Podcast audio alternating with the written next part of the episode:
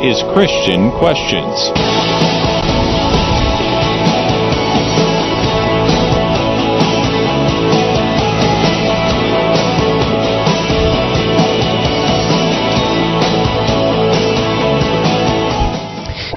Viktor Frankl once said, when we can no longer change a situation, we are challenged to change ourselves. Good morning, everyone, and welcome to Christian Questions Talk Radio with a Purpose with Jonathan and Rick. This isn't your typical Christian commentary.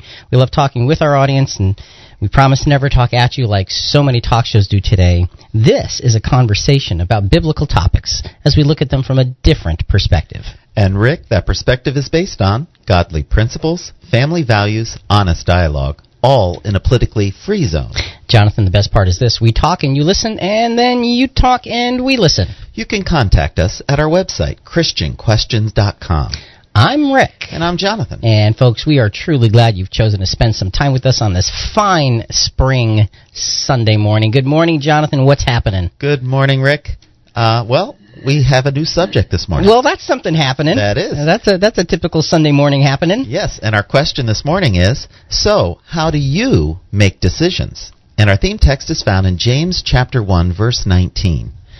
This you know, my beloved brethren, but everyone must be quick to hear, slow to speak, and slow to anger. So it's about making decisions. And here's the thing. We all make decisions all the time. Some are big and significant, life altering choices, and others, most others, are small, often unnoticed, and even insignificant. What most influences our decisions? Is it reason? Is it emotion? Is it expediency? What about laziness versus discipline? Oh, yeah, I, I vote for that one. Can we make better decisions? If so, how do you do it? Well, folks, stay with us. We've got some very interesting, especially scriptural perspectives on decision making. And, and, Jonathan, before we get started with the subject overall, you know, one of the things that always impressed impresses me is the fact that whatever question you have, there are scriptural principles that can answer the question. Sure. And you just have to apply them to where you are in life and, and, and, and the, the, the, the, the kind of situation you're in. But there are scriptural principles that always come to the surface if you look for them. Mm-hmm. Sure. So that is something that we're very, uh, very grateful for, and we're going to be doing that uh, this morning. Uh, we do want to uh, just. Um, welcome in our audience from the Big 550 KTRS. This is our second week broadcasting there in St. Louis, Missouri. We are glad to have you folks with us uh, and enjoy the responses we've been getting from you, so keep that up. Let's get started with decision making. Actually, the secrets for great decision making may lay right there in our theme text and in the following soundbite. So we're going to give you all the answers like pretty much right up front. All right. Okay. Uh, this first soundbite is going to be you're going to be listening to Viktor Emil Frankl. Now he is a Holocaust survivor. He lived from March 26, to, uh, 1905 to September 2nd, 1997. Uh, Holocaust survivor, uh, a um, a psychologist understands human nature in a very, very, very dramatic way. You're not going to be hearing him speak in this particular soundbite, but he's going to be quoted by Jim uh, McLennan, who is actually a tennis coach. You think, well, tennis coach, decision making, what are you doing? Just listen.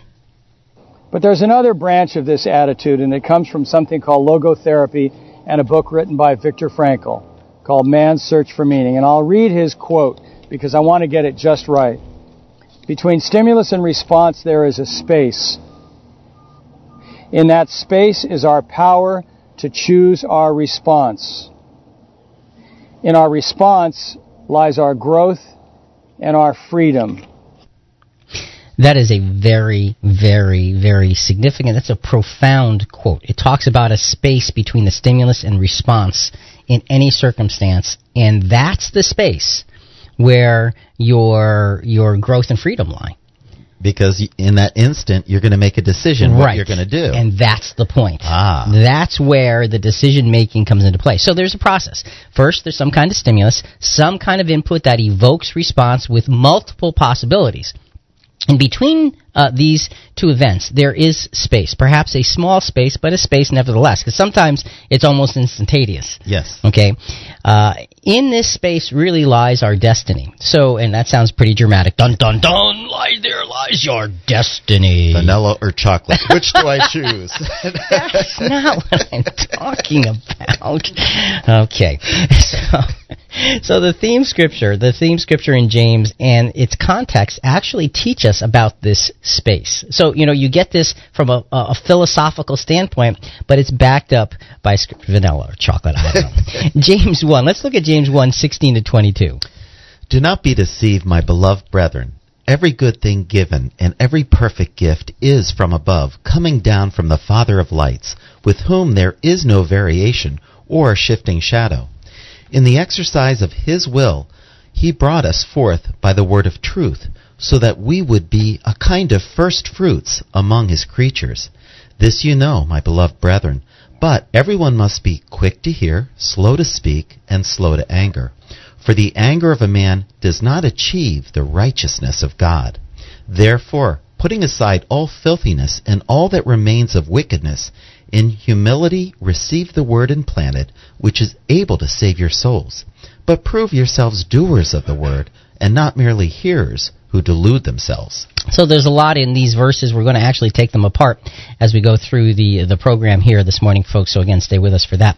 If you do have a thought uh, about decision making and what what provokes your decisions or observations on you know how to make a good decision, give us a call at 866-985-4255. That's toll free 866-985-4 all. We are live Sunday mornings from 7 to 9 Eastern and 6 to 8 Central. And we want to hear what you have to say about today's topic. Post your comments on our Facebook page. Go to our blog at ChristianQuestions.com. So, Jonathan, let's actually go to a soundbite from Viktor Frankl. This is him giving a, a, a, a speech, obviously, several years ago. Uh, and he's talking about finding meaning in difficult times, and specifically in this particular soundbite, talking about the power of decision. Dr. Frankl, what is the difference between people who are able to pick themselves up, get over life's problems, and those who are not? The decisive factor is decision, the freedom to, of choice, the freedom to come up with a decision. It should be, I would like to become this way or another, in spite of conditions that should only seem to fully determine my behavior.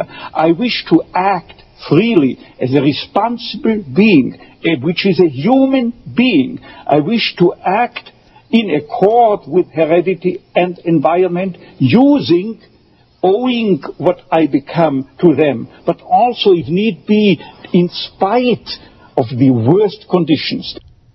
So he's talking about being able to make decisions in spite of conditions, not because of them. Wow. And, and he's a guy who would understand that. Oh, for sure. When you, you're living through the concentration camp experience as he did, he understands being able to make a decision in spite of your circumstances because there was no good circumstance in those years that he was there ever. No, there wasn't. And yet there were some people who came through that that kind of experience uh, with growth most people didn't because it was just so so ominous and so over overwhelming. But there were a few who, and he was one who came through with growth and and and and goodness that he could share with the rest of the world. so very very inspiring example uh, from Viktor Frankl about making decisions in spite of your conditions. Now, now let's get to James uh, chapter 1, verse 19. This was our, our theme scripture. Let's read it again, Jonathan, because here begins the process of understanding how to make a good decision. This you know, my beloved brethren, but everyone must be quick to hear, slow to speak, and slow to anger. Okay, so it talks about quick to hear, slow to speak, and slow to anger. We're going to take these things in pieces because I think these give us the principles of really, really good decision making. So the first point is to be quick to hear. Be alert and focused to truly understand the stimulus. Okay, be quick to hear. Okay, great. Quick to hear what? What? Uh, I'm sorry, I wasn't listening. That's you right. Repeat that, please. You're still thinking about chocolate versus vanilla. I know you. Exactly. Okay. well, let's let's give an example of being quick to hear because if you don't qualify what you're supposed to be listening to, what you're going to hear is all of the noise of life. And once the noise of life gets in the way of the things that are most important, your decision making is going to be be faulty Yeah, you're right. because you're listening to noise rather than pearls of wisdom, if you will. So let's go back to Genesis 3, verses 1 through 6. And we go back to this example continually. We do. And it's in the Garden of Eden. It's uh, Eve making a bad decision. Let's focus on the principle of okay, what is it that she listened to in this circumstance? So Genesis 3, 1 to 6. Now the serpent was more crafty than any beast of the field which the Lord God had made. And he said to the woman, Indeed, has God said, You shall not eat from any tree of the garden? Okay, so Satan begins his communication with a piece of God's command. He's he's kind of quoting a little bit of what she already knows to be true. And that's easy for Eve to hear because, you know, Satan is is is is referring back to the big guy. I Sure, mean, so sure. he's he's referring back, but he kind of uh, only quotes part of a command here. That's right. no, she's nodding, saying, Yeah, that's correct. That's Yeah, right. Well, she says now, and, and so now she's going to give her response. Right. The woman said to the serpent, From the fruit of the trees of the garden we may eat. But from the fruit of the tree which is in the middle of the garden, God has said, You shall not eat from it or touch it, or you will die. Okay, so she says, well, you know what? We can eat from all of the garden except for the, the tree in the in the middle of the garden. She picks up on God's command, uh, uh, and you know it's basically easy to be in line because there's nothing strange being represented here. Yet. This is right. Yeah, he's setting her up. he is. But notice now she's listening, Mhm. and she has no reason not to listen Sure. at this point because she doesn't know what's coming. Right. So she's listening and she's responding, and everything is exactly still still in line. Okay, let's continue. The serpent said to the woman, You surely will not die. For, Mm, mm, mm, danger, danger. for God knows that in the day you eat from it, your eyes will be opened, and you'll be like God, knowing good and evil. so now Satan gives Eve new information to listen to. See, now here's the thing. Uh oh. Is and, and when you come to a decision making process, is the new information valuable or is it noise? Mm. And so for Eve, she took it again because she had never we don't know that she ever had an experience of anybody trying to deceive her before this. Right. So you know you're you're you're you're, you're giving it consideration. But it's contradictory. Oh, it is. And that's where you have to figure out okay, if is it noise or is it is it valuable wisdom? If it contradicts what God had said, uh, there, there should be some, some warning here. But what happens? When the woman saw that the tree was good for food, and that it was a delight to the eyes, and that the tree was desirable to make one wise, she took from its fruit and ate. And she gave also to her husband with her, and he ate. So Eve pauses and considers the new information with her desires to make a decision. So she uh, she she considers the new information in line with her own desires because that new information now gets her to look at this tree a little bit differently and Oh, says, definitely. "Oh, wait a minute. So there's not a penalty and it's looking pretty good. And I'm going to be smart. It's looking like chocolate and vanilla. Ooh. Uh, you don't even have. It's like it's looking like I want this. And so what happens is she hears. She's quick to hear. But what was it that she was actually listening to when she was hearing? This is Christian Questions. I'm Jonathan here with Rick. Our subject this morning So, how do you make a decision? Coming up, so far, the idea of quick to hear seems to be a bad idea, especially for selfish interests. But is there more to it than that? That's next. News Talk 980 WXLM, Rocket New London, a cumulus You're station. listening to This is Christian Questions.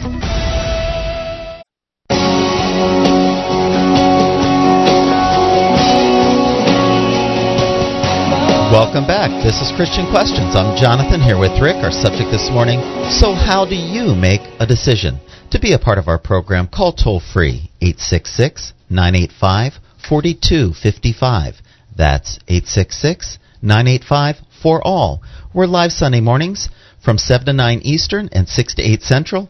That means we're on right now, and our website, ChristianQuestions.com, and we have an app for your smartphone. Go Yes, to, go to your do. app store, just type in Christian Questions. It's a free service, and you can connect to us live on the program Sunday morning. That's right. You can actually message to us uh, through the app, and we should should get that message here in the studio, and we'll see if we can work that whatever that message is into our our, our, our program uh, if if those comments are appropriate. So uh, again, the the app is a free service at your app store. It's a terrific app, Jonathan. It's got so many great, great features, folks. You just got to get it, try it out, and see what you think. Okay, so we're talking about being quick to hear. It's like the scripture says, "Be quick to hear." That's it's it's it's, it's saying this is a good way to make decisions. But so far, you're looking at it and saying, "Well, I don't know." Eve was quick to hear, and look where it got her. Yeah. Look where it got us. Trouble. so, is being quick to hear, being alert and focused to truly understand the stimulus, is it that good a thing to do?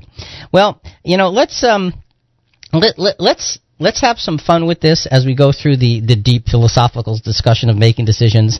And throughout the program, folks, we're going to play clips from some commercials. We're not going to talk about the products; it's not it's not the point. But there's several commercials that are out that that give you a sense of people making not so good decisions. Mm-hmm. Mm-hmm. So let, let's just go to this first one and just listen to what happens. We all make bad decisions, like, say, gas station sushi.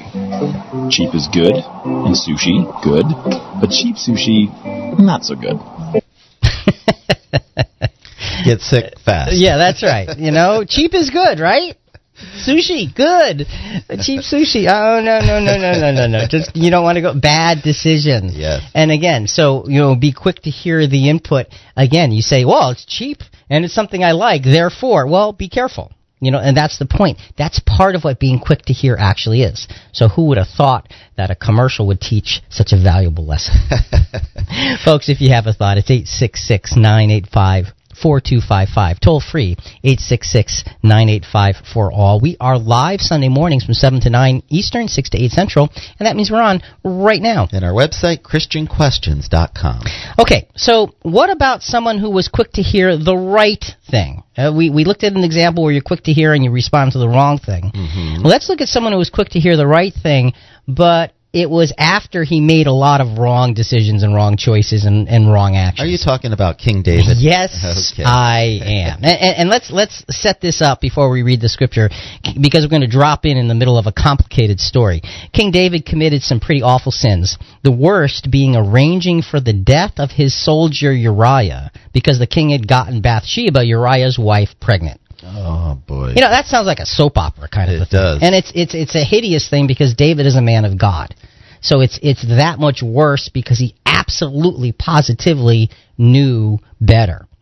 David's decisions were all about serving himself and preserving his own ego. That's why he had Uriah killed. It was to preserve his own ego. Mm-hmm. So finally, after a time, Nathan, a prophet of God, comes to David and tells him a story as though it was an actual event in David's kingdom that, that needed judgment. right. And he tells a story about a, a a poor man who's got one little lamb, and the rich guy next door takes the guy's one little lamb to serve his uh, His guest. his guests. Sure. You know, and and you know he, he's got his own flocks, and he's he wealthy. didn't use any of his own. Right. Okay. And, and so and so so let, let's look at David's reaction and then what David hears. Again, be quick to hear. 2 Samuel 12, 5 to 13. Then David's anger burned greatly against the man, and he said to Nathan, As the Lord lives, surely the man who has done this deserves to die.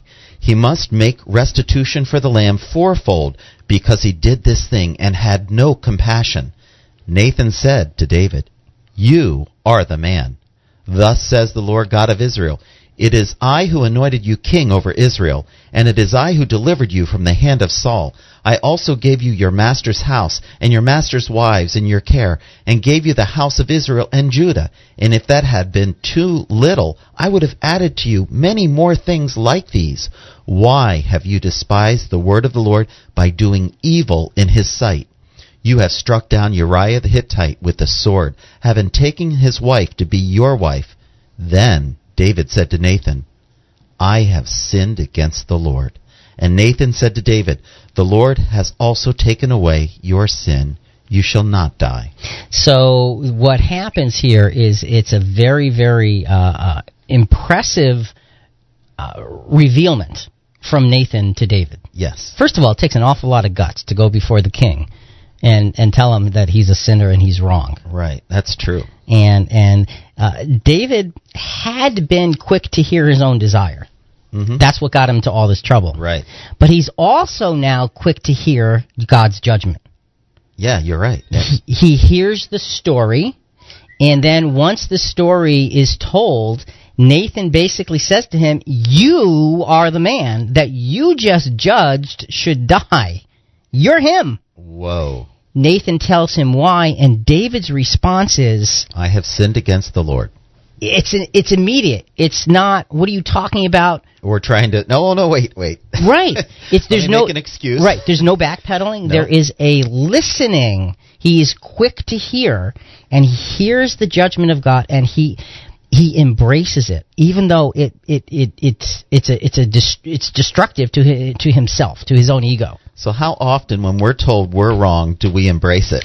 Right. Fight that. Right, feeling, right, That's exactly it. I and, and so, quick to hear is such an important thing. But again, what are you listening to when you're quick to hear? So, our decision making lesson, while valuable and necessary to be quick to hear, can be a dangerous step if no other steps are taken because it's easy, almost effortless, to place the wrong input into a position of influence. Hmm.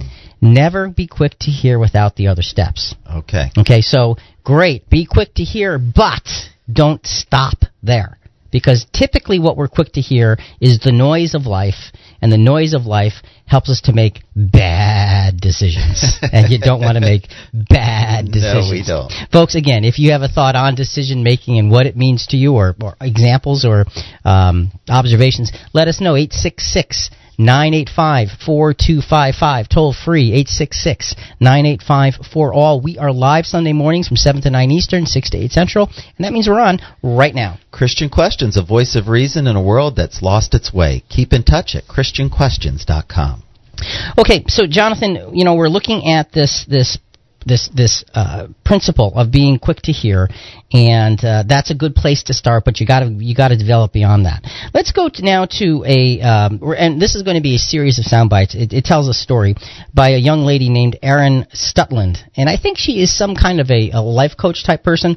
Very, very, very um, uh, smart and very wise in terms of understanding certain aspects of life.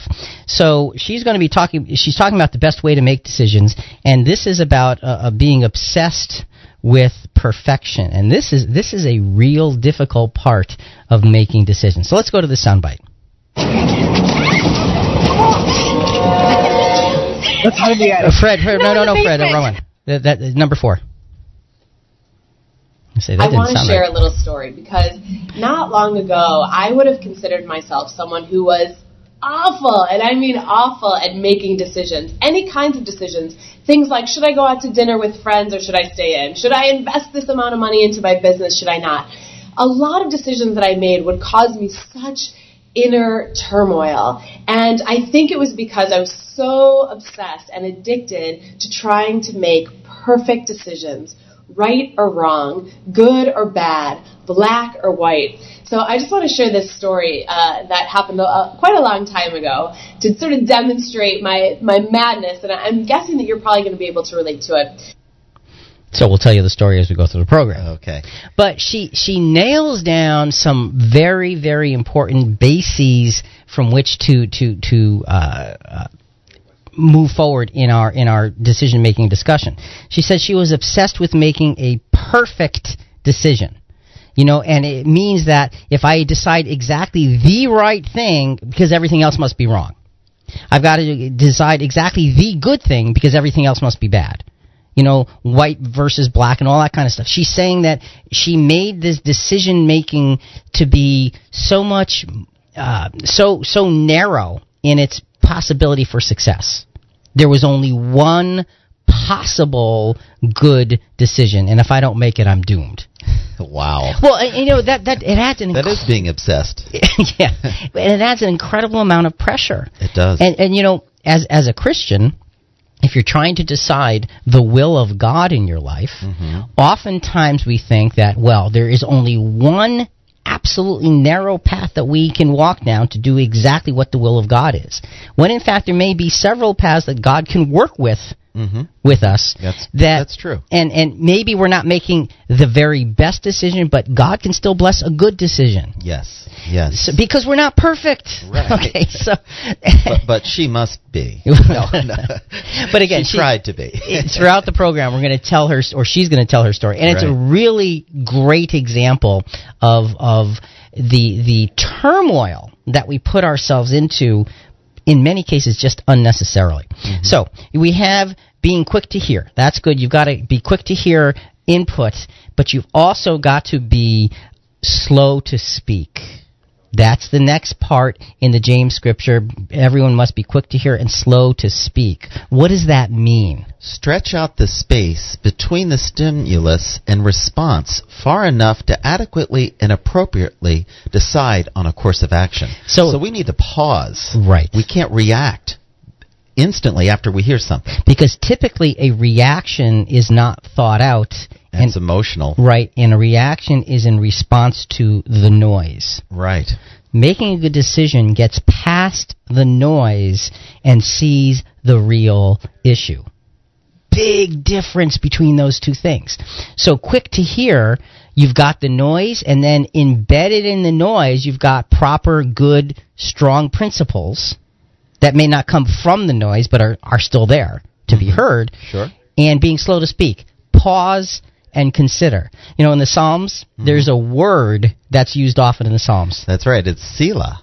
And when you see that word when you're reading through Psalms, it really literally means stop. Consider what you just read. Right. There's something special there Right. that you shouldn't miss, right? so go back Mhm. and, and, and sort of rehearse what, what's gone before. So Right. that's a very important principle. So sometimes an event of great impact loses its full meaning over time and as a result is viewed as a new stimulus. Sometimes this brings us to a bad decision. So again, we're going to go to back to into Genesis. This is in the context of building the Tower of Babel. This is after the flood and the human the, the, the human race began to become full of themselves, some of them anyway, and were looking to to to show their dominance in the world that nothing could could could uh, take a, be, be taken away from them. They could do anything they wanted to, and building this tower was a way to to uh, uh, to, to reach toward God, toward heaven, and also to protect themselves from any great flood. We'll build a tower so high that no flood could ever reach us again. Genesis eleven four to nine. They said, Come, let us build for ourselves a city and a tower whose top will reach into heaven, and let us make for ourselves a name. Otherwise, we will be scattered abroad over the face of the whole earth. So let's come together. We're going to build this tower to reach to heaven. It's going to be an incredible symbol of our dominance and our power. And again, our power over nature itself. This is what it's going to show. In every aspect, it will show how strong we are. See, they had remembered the flood, but ignored the meaning of the promise of the rainbow uh, and decided to take matters in, into their own hands. We are going to assert our authority. And in so doing, they're, they're listening, but not to godly thinking. Mm, They're listening to the noise of their own egos. there you go. And that's a lot of noise. We better be careful. Yeah. Okay. Ourselves. Let, let, let's continue. The Lord came down to see the city and the tower which the sons of men built. The Lord said, Behold, they are one people, and they all have the same language. And this is what they began to do. And now nothing which they purpose to do will be impossible for them. Come, let us go down and there confuse their language, so that they will not understand one another's speech. So the Lord scattered them abroad from there over the face of the whole earth, and they stopped building the city. Therefore its name was called Babel, because there the Lord confused the language of the whole earth, and from there the Lord scattered them abroad over the face of the whole earth. So when we react or decide out of fear or emotion or pride, confusion often results. Now, at the, at, at the building of the Tower of Babel, the confusion was literally the confusion of languages. Yes. So yes. it so God confused their languages and, and, and they were forced to be uh, separated because they literally could not understand one another. Right. So he, he created confusion in that environment because the ego of man was speaking loud and clear and it wasn't based on hearing anything good. See, that's that's the problem that we have when it comes to decision making. And folks, uh, look, th- th- this ends up being a very personal conversation because in our decision making processes in our lives, do we get to a point where my decisions are because it's it's me that's deciding, and it's it, it and and I know what I know, and it's got to be all about me because I'm the most important thing. But if we're looking to do God's will, that's the opposite of the truth.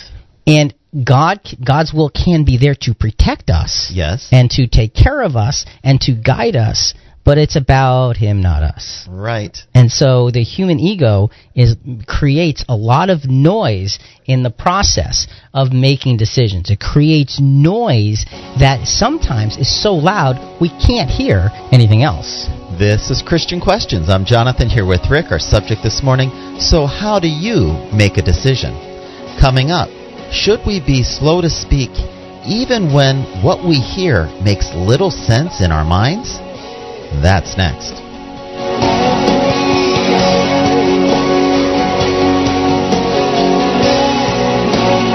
You're listening to Christian Questions.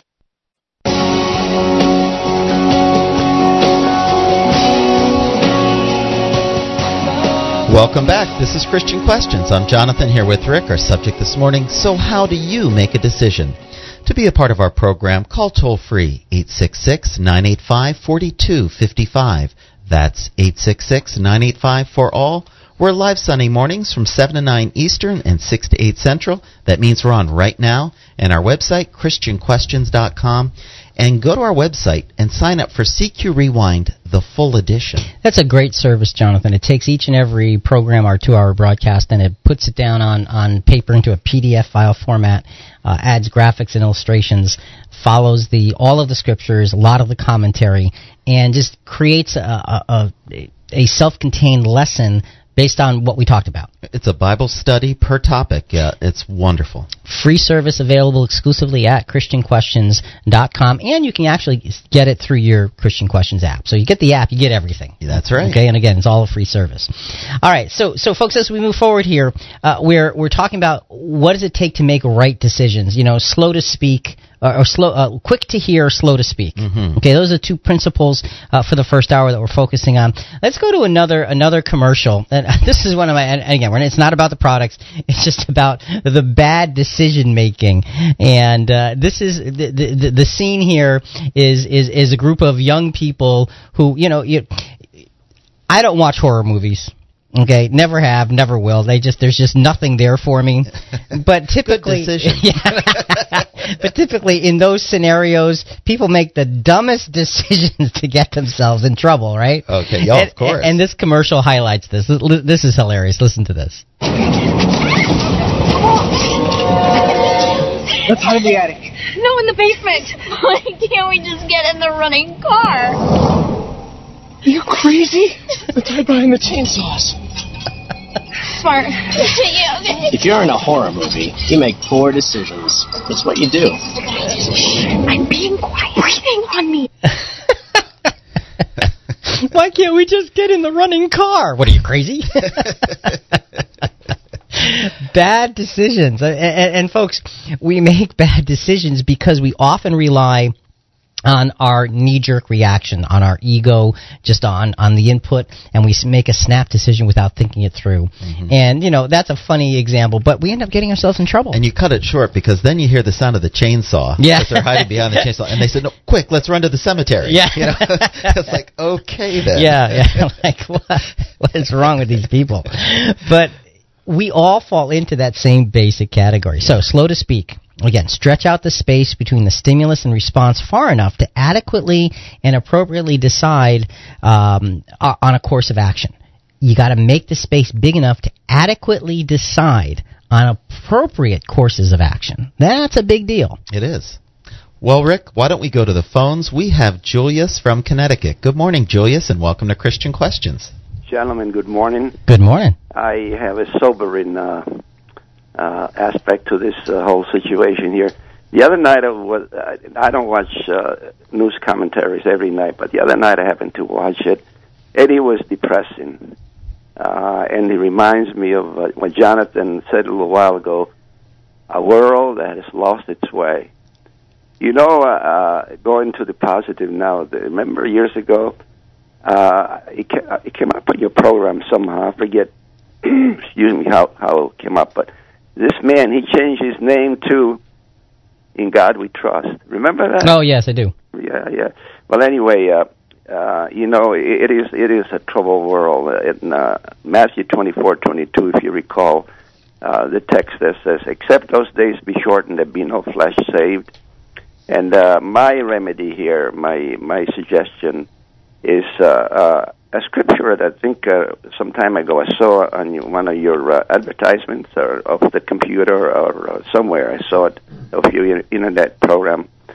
Uh, but anyway, I got it from you folks, and I love it. And uh, it's it's a solution to the whole thing in making the right decision, and that's Jeremiah twenty nine thirteen. And I'll just read it in closing. Jeremiah twenty nine verse thirteen says, "And ye shall seek me, and find me, when ye shall search for me with all your heart."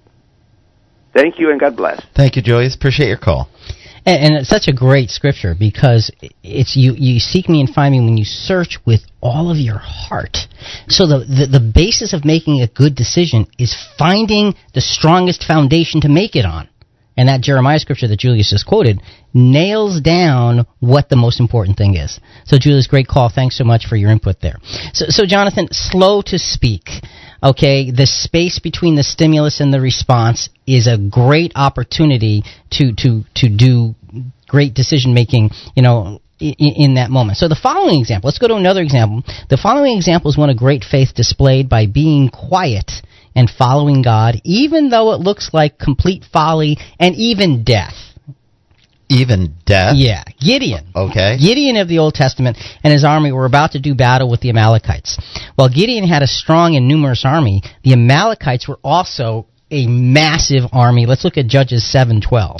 Now the Midianites and the Amalekites and all the sons of the east were laying in the valley, lying in the valley as numerous as locusts, and their camels were without number, as numerous as the sand on the seashore. So you get an idea that there's a lot. They're of huge. This is a massive, Whoa. massive army. This this is going to be a major, major battle. So Gideon was in tune with God's will. He he had been living that way uh, before this event. Yes. So now watch how quick he is to hear and slow he is to speak as this particular story develops. It's going to be Judges chapter 7. Let's go back now to verses 1 to 3. Then Gideon and all the people who were with him rose early and camped beside the spring of Harod. And the camp of Midian was on the north side of them by the hill of Moreh in the valley.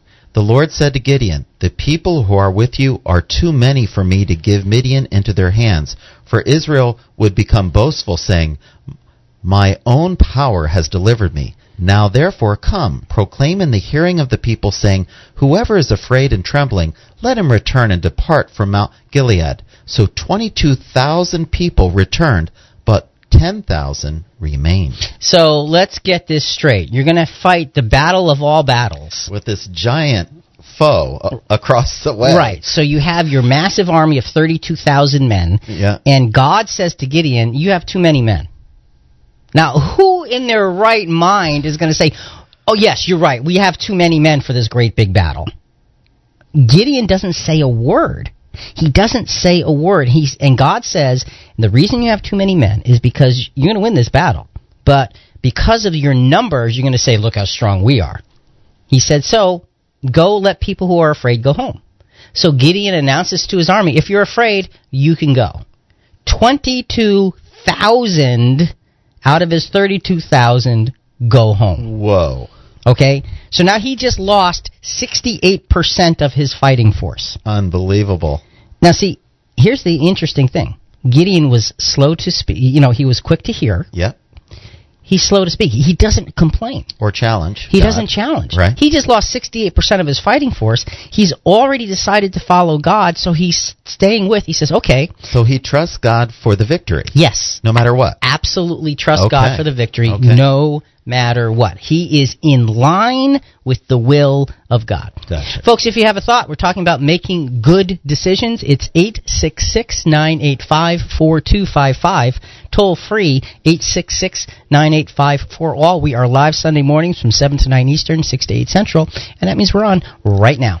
And you can tweet us at CQ Net Radio. All right. So you've got this great thing. We're going to take a moment here and stop with the the, the, the, the the story about Gideon. Let's go back to Erin Stutland. Remember, she was talking about back at, at a time in her life where she wanted to make the perfect decision. That's right. Okay. Let's go and figure out what it is she's trying to decide about. This was my senior year of high school, and I was deciding which college to go to. And maybe you had a similar experience. And I knew that I was going to go dance in college, and it was between the University of Iowa and the University of Illinois, both wonderful schools. But for the life of me, I could not decide where I wanted to be. And I truly, truly believed in my heart that one place would make me happier than the other place. That one, going to one school, it would mean I would be more successful than if I went to the other school. And it just felt like there was no good choice to make. And I had gotten to the point where I had overanalyzed all the thinking. And I, I had weighed the pros and the cons and the cons and the pros. And sometimes when you get into this place where you've analyzed it to death, you know, it's funny, when you're trying really hard to make a decision, people will often say to you, what does your gut say? You know, what, what does your gut really tell you? And if you've gotten to that place where you've completely analyzed it, you are totally disconnected from your gut and your intuition in every and any sense. And so much so that it's like almost impossible to find your way back into that place. So that's where I was with this decision. So she's she's trying to decide what school to go to, but she's killing herself. She's going to be hospitalized before she goes to school. because she's trying to in her mind it's right or wrong. Ah. And you know now she's speaking obviously about the experience afterwards, Mhm, and sure. and she prefaced it by saying, "Look, they're both terrific schools, but I just couldn't decide which one was the right one for me." And so she she she ties herself up in a knot. Uh, in in every level of her life, and and we'll we'll, come back to that story uh, in the second hour and just see what happens and how she works through it. Let's go back now to uh, Gideon. He's now got ten thousand men to fight this battle. We're in Judges chapter seven, verses four to eight. The Lord said to Gideon, The people are still too many. Bring them down to the water, and I will test them for you there. So he brought the people down to the water, and the Lord said to Gideon, You shall separate everyone who laps the water with his tongue as a dog laps, as well as everyone who kneels to drink. Now the number of those who lapped, putting their hand to their mouth, was three hundred men, but all the rest of the people kneeled to drink. Okay, so from ten thousand men, what is the number he goes down to? Three hundred. 300 against a vast army. Now he's lost 99% of his fighting force. But what does Gideon say? Nothing.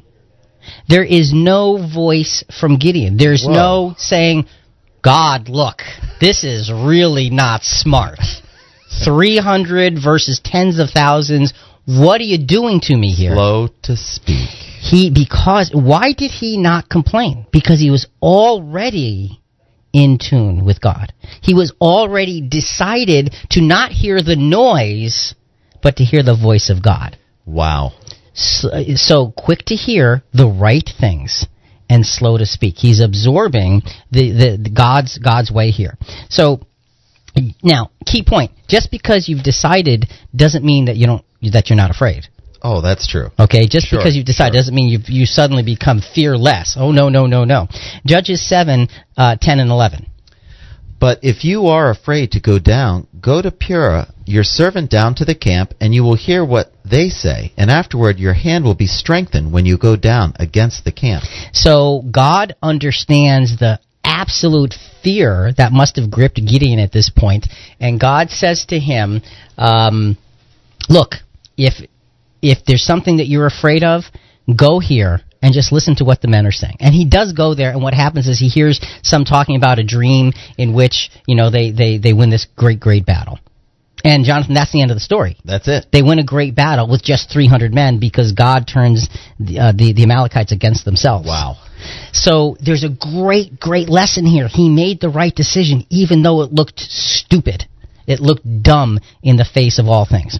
So, Jonathan, just quickly at the end of this hour, what a, what would a point system for weighing the reasons for moving forward with a decision? How, how would that look? You know, let's take a like a, scripturally sound principle. Let's give that ten points. Okay, 10 points is good. Okay, a morally sound principle, ten points. Okay, How about what would Jesus or the apostles do? 10 points. Okay. Now, on the other side, what do I personally want? How about a minus 10, 10 points? How about what's the easiest way out? oh, how about minus 20 on that one? How about, well, what's everybody else doing? Oh, that's even worse. Minus 30. Jonathan, the point giver, you know, if, if, you're, if you're looking to play the spread, there you have it. You want to win the game of decision making. yes. Really, the bottom line is very, very simple. Scripturally sound principles. Yes. Morally sound principles. Absolutely. And looking at examples of those who lived godly lives. What would they have done in the circumstance that I find myself in now? Listen to what's important, try and ignore the noise, find the principles, and be quiet while you do it, and then you can speak. Now, there's a whole lot more to this decision making process in the second hour. So, folks, if we're not on in your area, go to ChristianQuestions.com, click Listen Live, and stay with us. There is so much more to come. For Jonathan and Rick and Christian Questions, it's all about making decisions and not just making decisions, making great decisions based on godly principles. We'll be back after the news and all that, but till then, how do you make a decision? We'll be back soon. Think about it.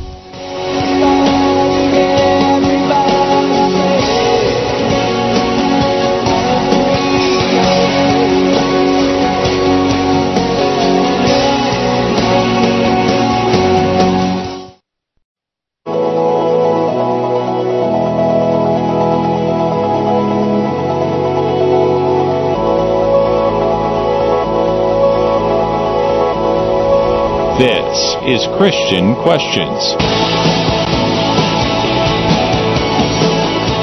Chinese proverb once said, A wise man makes his own decisions, an ignorant man follows public opinion. Good morning, everyone, and welcome back to Christian Questions Talk Radio with your breakfast with Jonathan and Rick. This isn't your typical Christian commentary. We love talking with our audience, and we promise to never talk at you like so many talk shows do today. This is a conversation about biblical topics as we look at them from a different perspective. And Jonathan, we've got a very, very interesting, fascinating subject on the table. Very commonplace, but fascinating. Yes, we do, Rick. And our question is So, how do you make a decision? And our theme text is found in James chapter 1, verse 19. This you know, my beloved brethren, but everyone must be quick to hear, slow to speak, and slow to anger. In that verse lies some profound wisdom in terms of making decisions. Now, look, you can say I make a decision, I flip a coin. Oh, that's not wise. now look, if it comes down to should I wear the red shirt or the gray shirt, go ahead, flip a coin. but when it comes down to the to the to the important aspects of life, there's so much more to it than that. So uh, it, you just want to want to focus on what are the what are the principles to to use in making good decisions. And, and one of the things we've been doing, Jonathan, uh, during this program is just taking a moment just to to add the the other side of it and looking at really bad decisions. Uh, it, on commercials on via commercials. Okay. So now we're going to go to another another clip from another commercial, uh, and this is just a list of quick tips for poor decision making. And this is actually Rob Lowe speaking here. Looking for the right present for your nephew? Consider a crossbow. Always buy your mattresses used. If the weather isn't cooperating with your barbecue plans, bring the grill inside. Yard sales? Great place to find affordable swimwear. It was the Ah, I love it. don't try this at home, okay? I mean, and, and you know, it, it's funny when you look at things like that and, and say like, oh, well, well, duh.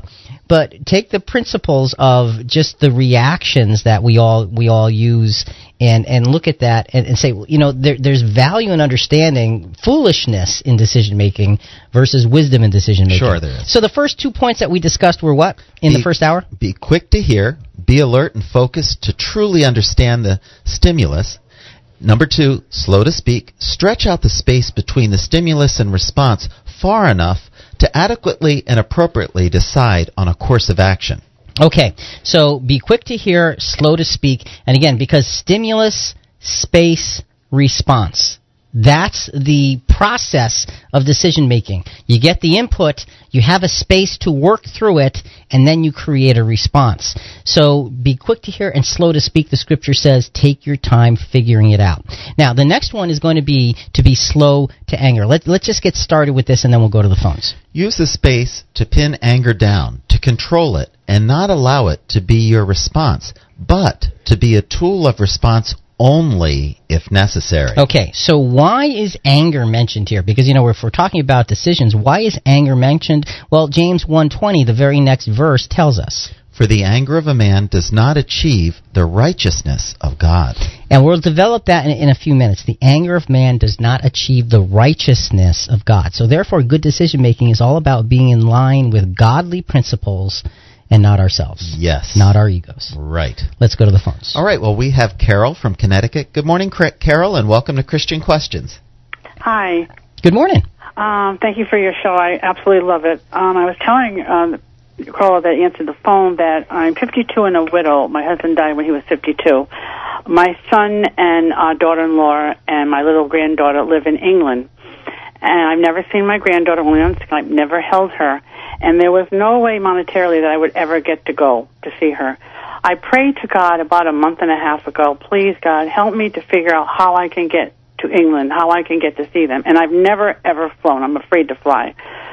Well, I got informed by Social Security that they re they miscalculated my husband's Social Security and they owed him money, which would bring me enough to get to England. And and I was like, got- and I and yes, this is money owed to your husband. That's how I am going because I asked God, and that's how I made the decision. A very strong decision for me. I got my passport going in the application, and I'm going to go to England all by myself. Never flown, a lot of hours, but I'm going to do it because God wants me to through my late husband, and I'm going to do it. Uh, You just got to ask God, and He will answer you. Not right then, but He will eventually answer you. Well, Carol, that's a great, great, uh, great uh, experience of your life. And I can't make decisions at all. Believe me, I am the head of that department. well, and and you know, as we go through this program, the, the important points about making decisions are finding the godly principles, finding the, the the sure foundation, and then moving forward. And you know, sometimes we're not, we may not be right, we may interpret things wrong, uh, and and, we, and most of the time, all of the time, we're not perfect. Right. But it's okay. Right. God wants us to move forward. Right. Thanks so much for calling and sharing your experience. All we right, really appreciate it. Bye-bye. Take, take care, Carol. it's a, it's a, it's a wonderful thing, you know, especially her, her, her, her focus on, and I can't make a decision to save my life because so many of us are like that. Yes, we are. And that's why this is an important conversation is to understand the power of godly principles as a foundation, seeing through all of the noise and finding what's solid. So Carol, again, thanks so much and have a great trip to go visit your, your grandchild for the first time ever. Folks, if you have a thought, it's 866-985-4255, toll free, 866-985-4ALL. We are live Sunday mornings from 7 to 9 Eastern, 6 to 8 Central, and that means we're on right now. And if you have any questions on our subject and you'd like to email us, you can email us at rick at christianquestions.net. Okay. All right, Jonathan, back to anger. Why is anger mentioned here? You know, s- slow to speak and slow to anger. Let's go to a few other verses on anger. Proverbs 14, 29 to 30. He who is slow to anger has great understanding, but he who is quick tempered exalts folly. A tranquil heart is life to the body, but passion is rottenness to the bones. Okay, so it gives you a sense of anger gets you in trouble because you, you, you, you forget reality. 2 Corinthians 10.5. We are destroying speculations and every lofty thing raised up against the knowledge of God, and we are taking every thought captive to the obedience of Christ. So, if you take every thought captive to the obedience of Christ, it really is the decision-making process crystallized in that little little phrase. It really is. You know, okay, that's where you have to find your foundation yes. for deciding. Proverbs 15:18. A hot-tempered man stirs up strife, but the slow to anger calms a dispute. And that is so true. People have a hard time arguing with somebody who doesn't argue back. Right. Hey, did Jesus ever show his anger? He did. He did show anger at times, very specific times, but he did not. Uh, he didn't make a habit of it, and it was it was righteous indignation, not I'm mad at you. Good point. Big, Good point. big big difference. And his anger, when you analyze his expression of anger, it was because there was no other way to get the point across. Gotcha.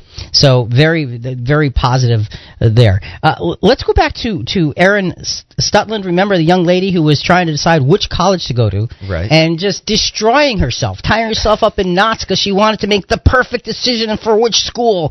So let's hear what happens next in her story. Day that I had to hand in my acceptance letter. This was before you did it via email. And I was headed off to school, and I, and I, my mom said, all right, what's it going to be?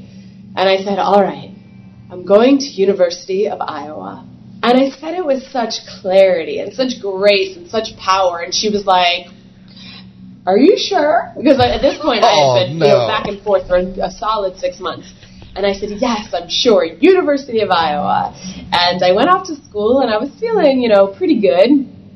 And I had gotten to school and I was sitting in my first period class, and all of a sudden I was struck with panic. I mean, it was as though I was having an anxiety attack.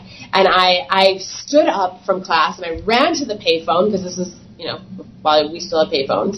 And I called my mom and I said, "Did you send this? Did you send in the thing yet?" And she said, "No. Why? What's going on?" I said, "I can't go to University of Iowa. That's a terrible decision. I want to go to University of Illinois."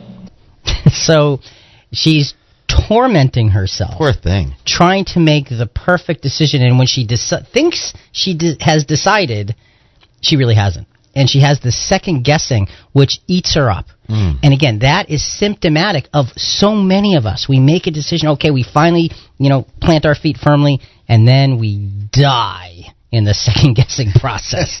we just die, and that's what happened to her. So it's something that's such, such an important thing. James one twenty one. Let's move forward now because you know we've talked about being quick to hear, slow to speak, and slow to anger. James one twenty one.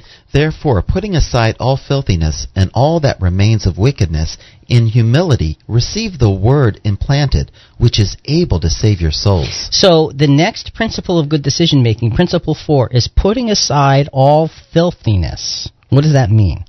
Filthiness means establish yourself as having rejected the human default of a sinful and broken basis for decision making. So there, in other words, you have to put away all of the things we've been talking about, all of that emotional reaction, all of that ego stuff, all of that that reactive process. Yes. Put those things away. Let's look at someone who did not do a good job of this. Okay, King Solomon, the once wise King Solomon gives into his lusts, marries those who worship idols, and becomes an idol worshiper himself. Now remember, this was the wisest man in all the earth. And probably the richest, too. yes, yes, absolutely, absolutely, absolutely. But what happened to him? Let's look at 1 Kings 11, verses 1 through 10. Now King Solomon loved many foreign women, along with the daughter of Pharaoh, from the nations concerning which the Lord had said to the sons of Israel, You shall not associate with them, nor shall they associate with you for they will surely turn your heart away after their gods. Solomon held fast to these he loved. He had seven hundred wives, princesses, and three hundred concubines, and his wives turned his heart away. Well, of course they would. I mean, he, he became obsessive in darkness. That's a thousand women. Yeah, yeah. I just, uh, I mean, Whoa. forget about it. Solomon, what were you thinking? Well, well, here's the thing, Jonathan. He had such wisdom. He had such brilliance. but he allowed his desires to override that wisdom and brilliance which was God based originally. Mm. And all of that wisdom and brilliance then became skewed to fulfilling his own desires. He listened to the noise. He was attracted to those things that were around him, and it, it all fell apart. Our decision making can get settled into patterns of good or evil. He originally had a good pattern, He did. but then he allowed it to change. Each pattern instinctively throws away what would drive the other. And that's key. When we're in a good pattern, it instinctively throws away the darkness. Yep. When we're in a bad part pattern, it instinctively throws away the light.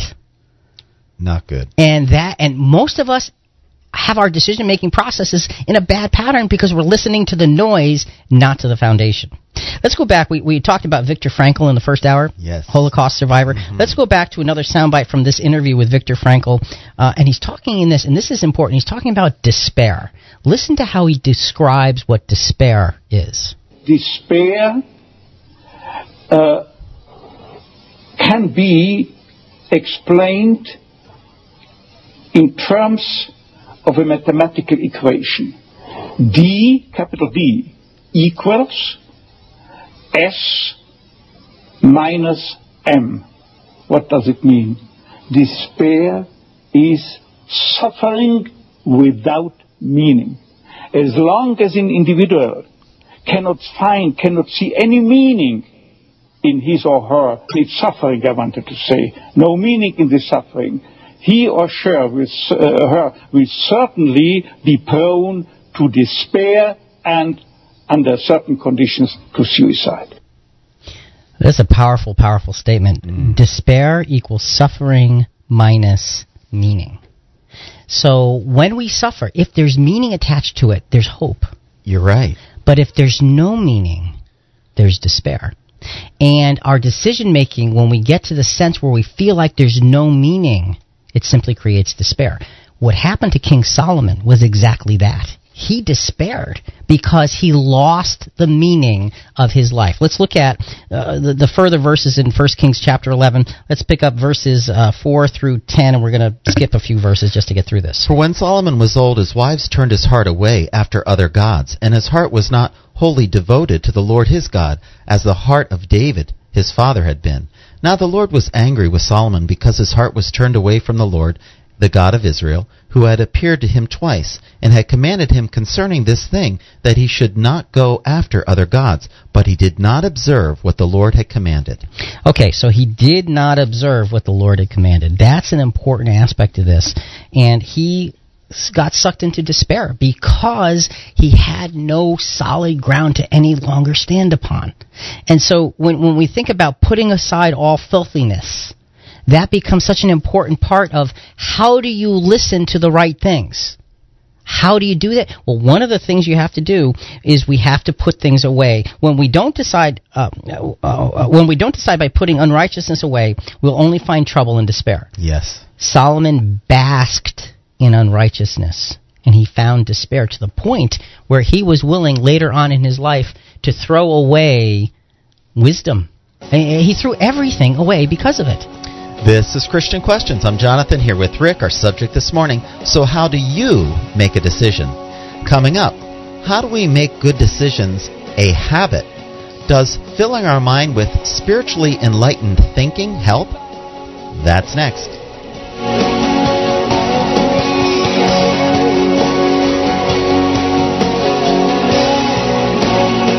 You're listening to Christian Questions.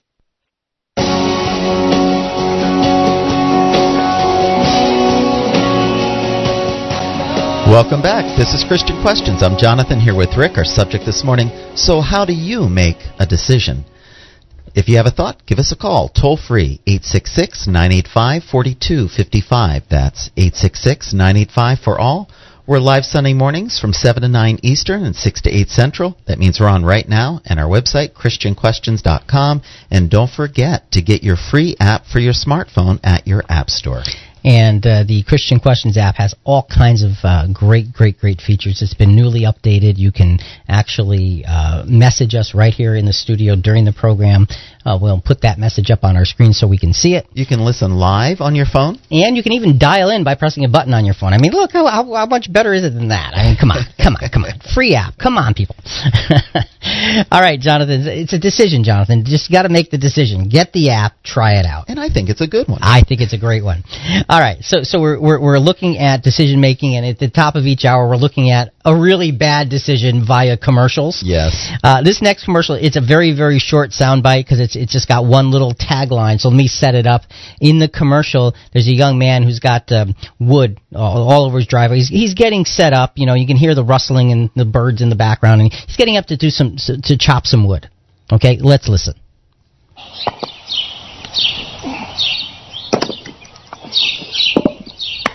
Hey, throw me the axe. throw me the axe. Yeah, not a good decision. Tough guy, you know. Hey, throw me the axe. I mean, again, don't try this at home. The, the the idea is we all do things out of just reaction without thinking, and sometimes they can get us into real serious trouble. Absolutely. So, having said that, let's get down into the into more into the depth of the conversation. We're we're talking about the the the part of the verse in James chapter one. It says, "Put aside, putting aside all filthiness, which means to establish yourself as having rejected the human reaction default of sinful and broken basis for decision making. You've got to reject." What seems to be natural, mm-hmm. and that's the reaction. So, Another example. This next example is a classic regarding what we hear, what we process, and what we decide. This takes place again in the Old Testament. This is when the, the, the, the Jewish nation, having been freed from Egypt, you know, is going to be able to take the land of Canaan to, to be their homeland. God promised them that land. That's right. So they, they come were waiting for that land. So they come to it in, in, in short order, and they send spies into the land to see what it is and what the conditions are there. Now God promised them that land. He did. Let's hear what happens. Numbers 13, 25 to 32. When they returned from spying out the land, at the end of forty days, they proceeded to come to Moses and Aaron and to all the congregation of the sons of Israel. And they brought back word to them and to all the congregation and showed them the fruit of the land. Thus they told them and said, We went into the land where you sent us, and it certainly does flow with milk and honey, and this is its fruit. So this is really good stuff. Nevertheless, the people who live in the land are strong, and the cities are fortified and very large, and moreover, we saw the descendants of Anak there. Amalek is living in the land of Negev, and the Hittites and the Jebusites and the Amorites are living in the hill country, and the Canaanites are living by the sea and by the side of the Jordan. Okay, so you've got this this this. It's a report. This report. Yeah. Um, so what did they know? They knew that a God had promised them the land. Right. They what did they see? They saw a land flowing with milk and honey, a beautiful place that was very, very fertile and productive. Yes. Uh, what weighed most in their thinking? Was it the, the milk and honey and the wonderful, wonderful fertility of the land? It was the fact that there was lots and lots of people there that looked pretty fierce. Big city. That's right. Big city, lots of different yeah. tribal nations, All if you will, and they're strong and they're fierce and we're afraid. That's what weighed most in their mind. Okay, so there was a couple of those spies. Caleb is the one who speaks up here, but there were Joshua and Caleb who didn't see it quite that way. Next verse. Then Caleb quieted the people before Moses and said, We should by all means go up and take possession of it, for we will surely overcome it. So it's interesting the way Caleb says it. Says it. He says we should by all means go do what God has set us to do. Yeah, he was focused. Yeah, yeah, and and he said, "Yeah, I know, I know, I, I was there. I saw those guys. They all look big and fierce, but God said so. We, by all means, should go do what God has, has told us to do." So he's very. What does he know? He knows God promised him the land. Yes, he does. What did he see? He saw the milk and honey and all the good stuff. Oh yeah. He saw the big, the big, strong, tough-looking people. Yep. Okay. What weighed most in his thinking? What God promised them. Right. And that's the difference. But you had 10 of those spies, because there were 12 sent, saying no, no, no, no, no, no, no, two of them saying, by all means, what are we waiting for? So, uh, you know, it's it's a tough thing when you're outnumbered six to one. Yeah, yeah. there was a lot of noise. And that's the point.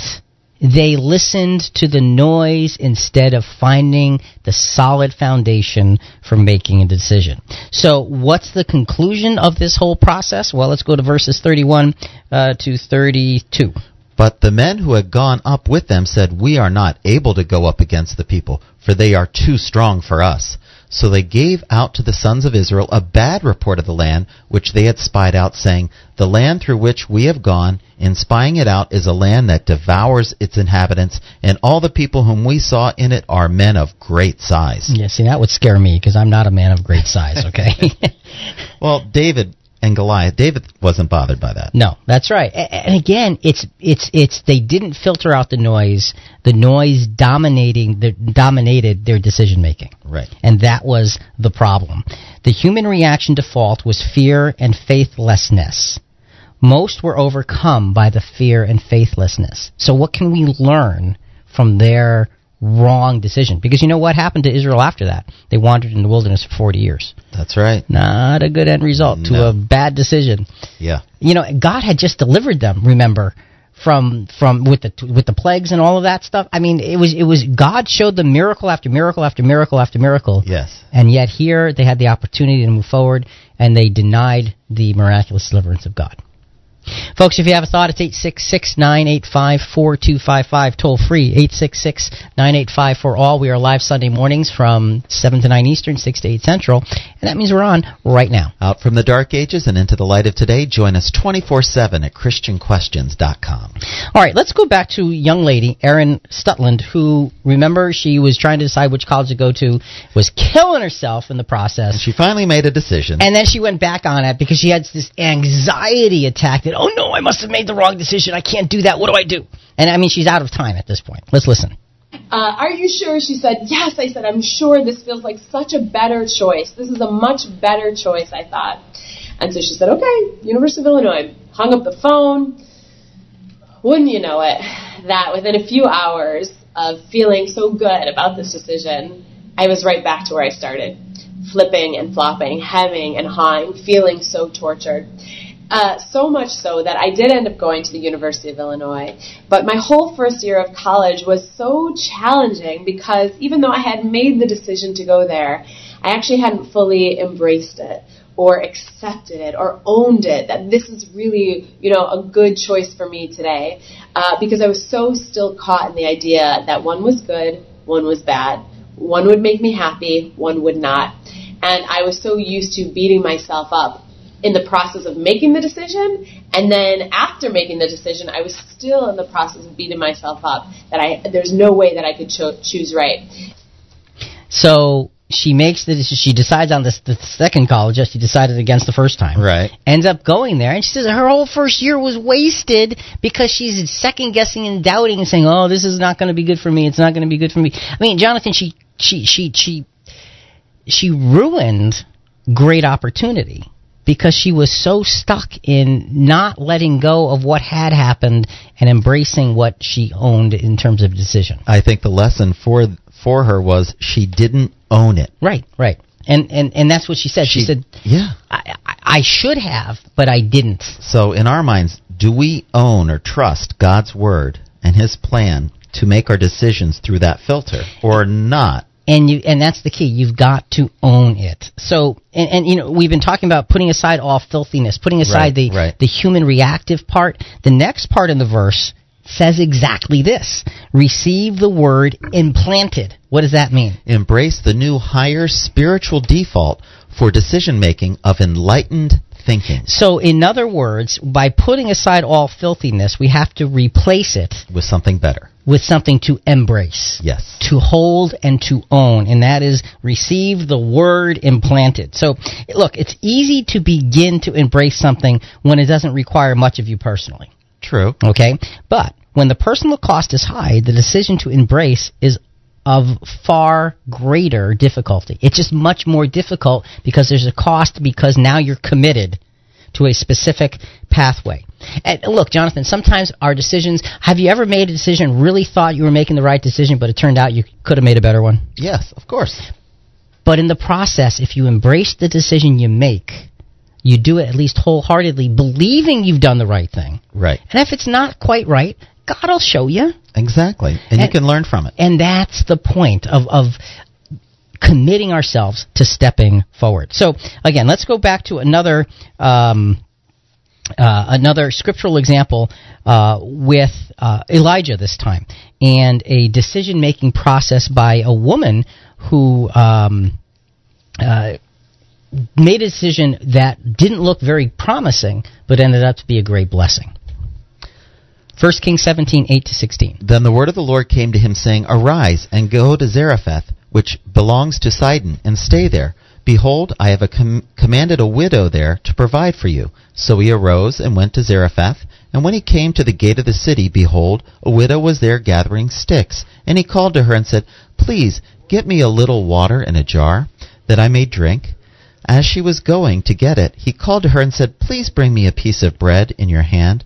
But she said, As the Lord your God lives, I have no bread, only a handful of flour in a bowl, and a little oil in a jar. And behold, I am gathering a few sticks, that I may go in and prepare for me and my son, that we may eat it and die. So remember, this is when there was a drought in the land. Yes. And uh, and, and so uh, Elijah is told to go to this specific woman where that that will provide for him. Yeah. She doesn't know this, but God does. Right, right.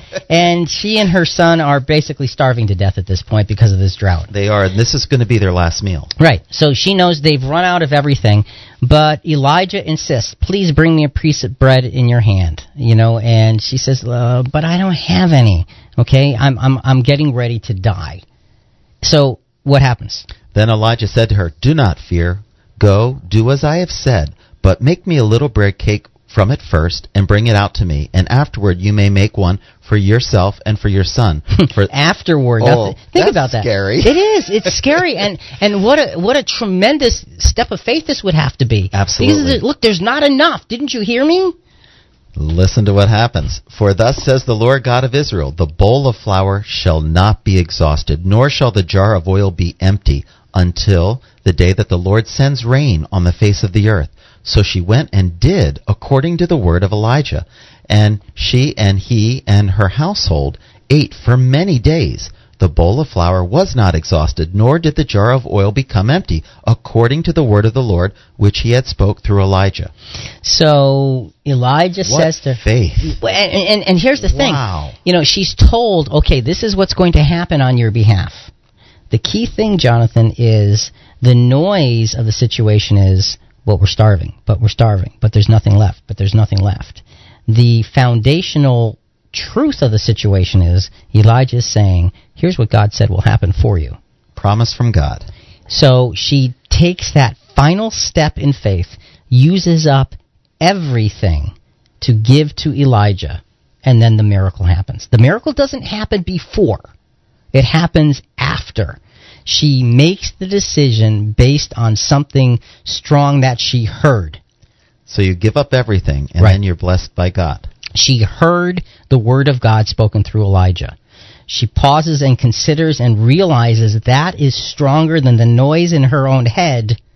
And she goes and she makes the bread for Elijah, and she's blessed with this miracle. And it's interesting, the miracle is until rain falls again, and then you're on your own. Right. Because then you can fend for yourself. Exactly. So it's a wonderful, wonderful experience. The, the, the widow heard God and heard Elijah in spite of her own awful, awful prospects. Her faith was evident in, in her decision to hear, consider, and respond based on God's word and not based on starvation. Now, look, being based on starvation, that's something you, you, you consider carefully. Oh, for sure. But she had something bigger and more powerful. She had a miracle working prophet of God in her midst. And that was something incredibly important. She implanted the word of God. This is Christian Questions. I'm Jonathan here with Rick. Our subject this morning So, how do you make a decision? Coming up, the principles of good decision making takes a lot of work. Is it worth it? That's next.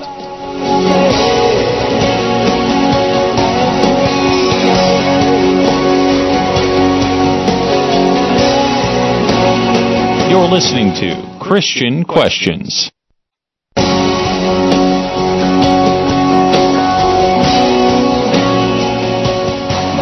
Welcome back. This is Christian Questions. I'm Jonathan here with Rick. Our subject this morning so, how do you make a decision? To be a part of our program, call toll free 866 985 4255. That's 866 985 4 all. We're live Sunday mornings from 7 to 9 Eastern and 6 to 8 Central. That means we're on right now. And our website, ChristianQuestions.com. And go to our website and become a Twitter follower. To learn about upcoming programs and new updates posted, our website has over 500 archived programs. Go to ChristianQuestions.com. All right, so making good decisions, Jonathan. And at the top of every uh, every segment, what we do is just go to uh, some commercial somewhere where somebody's not making good decisions, and, and these are hilarious. This is uh, quick tips for poor decision making with Rob Lowe. Stray pit bulls make great housewarming gifts. CPR training is almost always a huge waste of time. Why waste your money at the dentist when they teach you how to do all that stuff on the internet? If a Nigerian prince emails you to borrow money, lend it to him, because then you're friends with the prince. Yeah, really.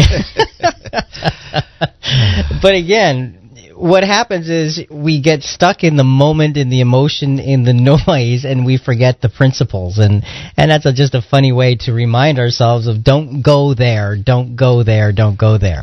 So, Jonathan, we're getting down to the last principle of good decision making uh, shown to us in James one twenty two. So, or James one. Let's read now verse twenty two. But prove yourselves doers of the word, and not merely hearers who delude themselves. So, the sixth principle of good decision making is prove yourself a doer of the word.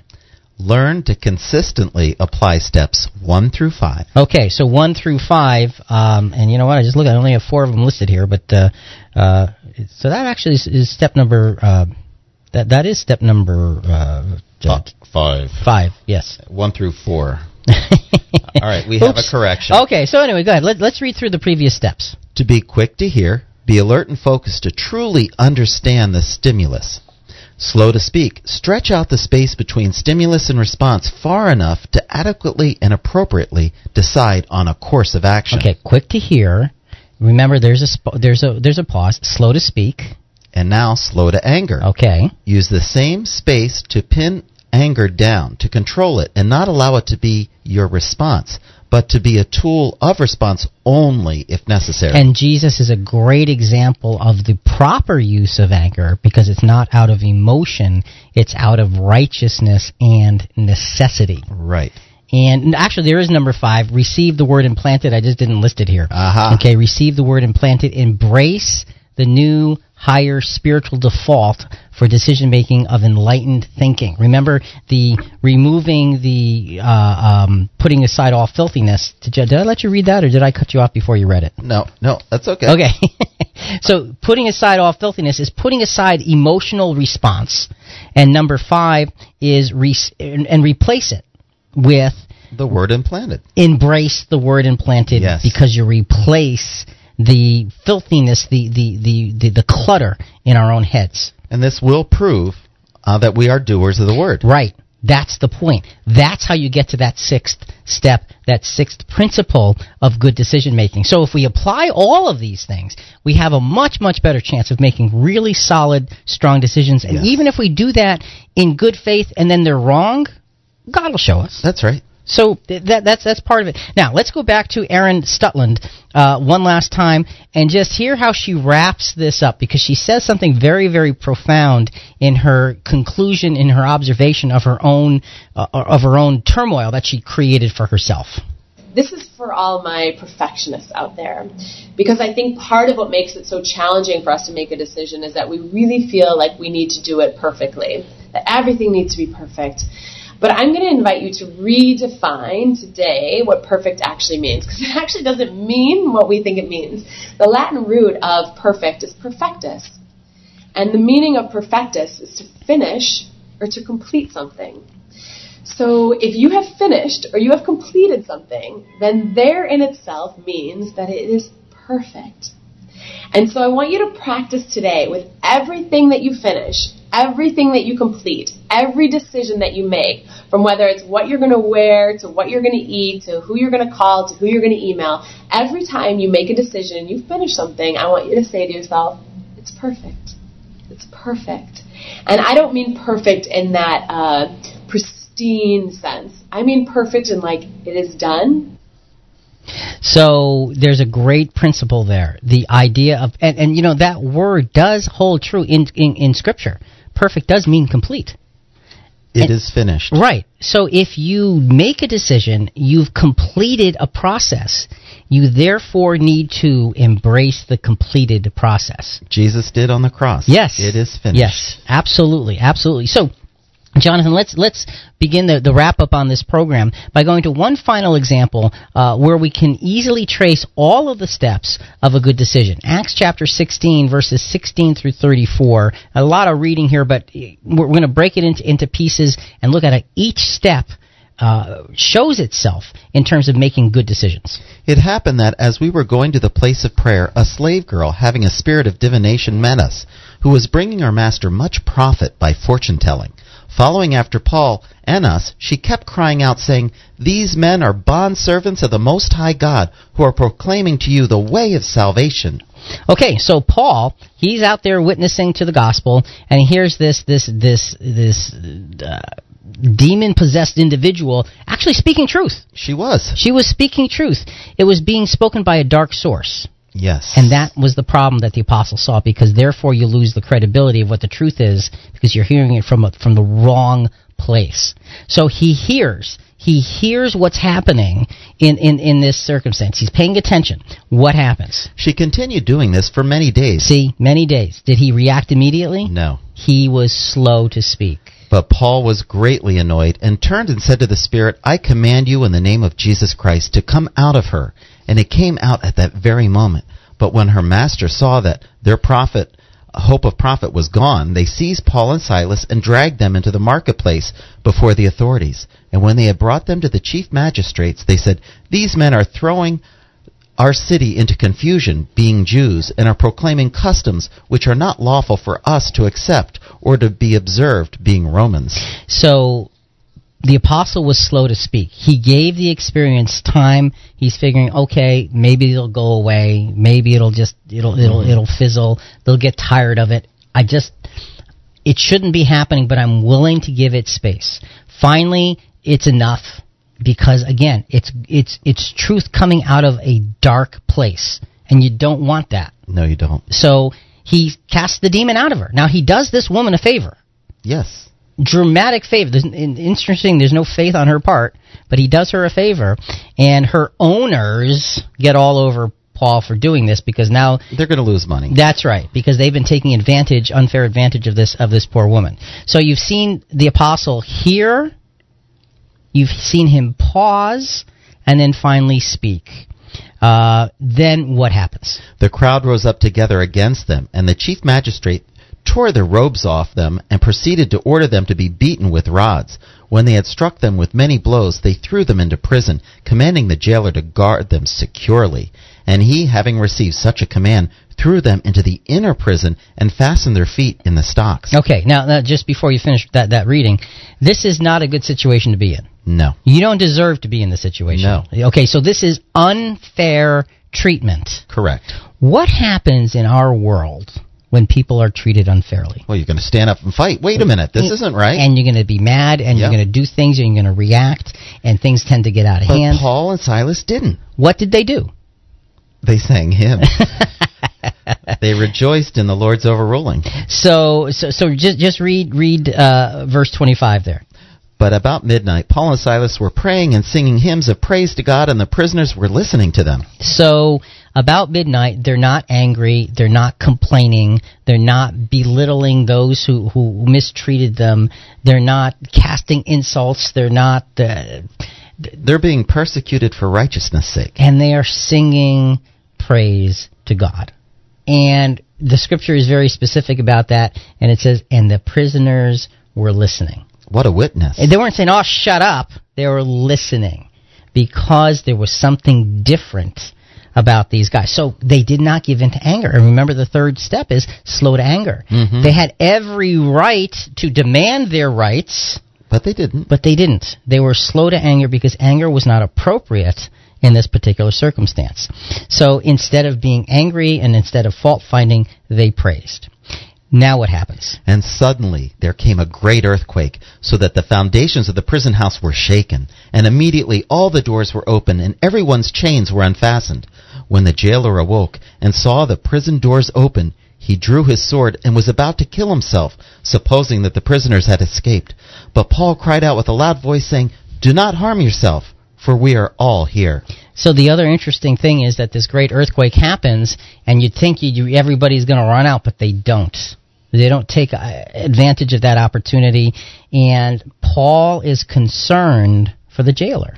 Because he would have been killed if they escaped. Right. So he was just going to kill himself and, Right. and just say, you know, do it his on his own terms, basically. Right. So, so again, Paul and Silas put away filthiness. They don't use the opportunity for personal gain. They don't try to get away. They're going to go through the experience. Wow. They're going to deal with the experience What wisdom. There is. There's great wisdom and there's great strength and there's great courage. Yes. It's because they were already in tune with the will of God and didn't allow their circumstances to dictate. No emotion. Changing their sway. Circumstances did not dictate how they were going to act. Mm, amazing. And so now what happens? And he called for lights and rushed in, and trembling with fear, he fell down before Paul and Silas. And after he brought them out, he said, Sirs, what must I do to be saved? They said, Believe in the Lord Jesus, and you will be saved, you and your household. Okay, uh, and uh, actually, and, and read the next verse as well. And they spoke the word of the Lord to him together with all who were in the house. Okay, so that is step number five. That's receiving the word implanted.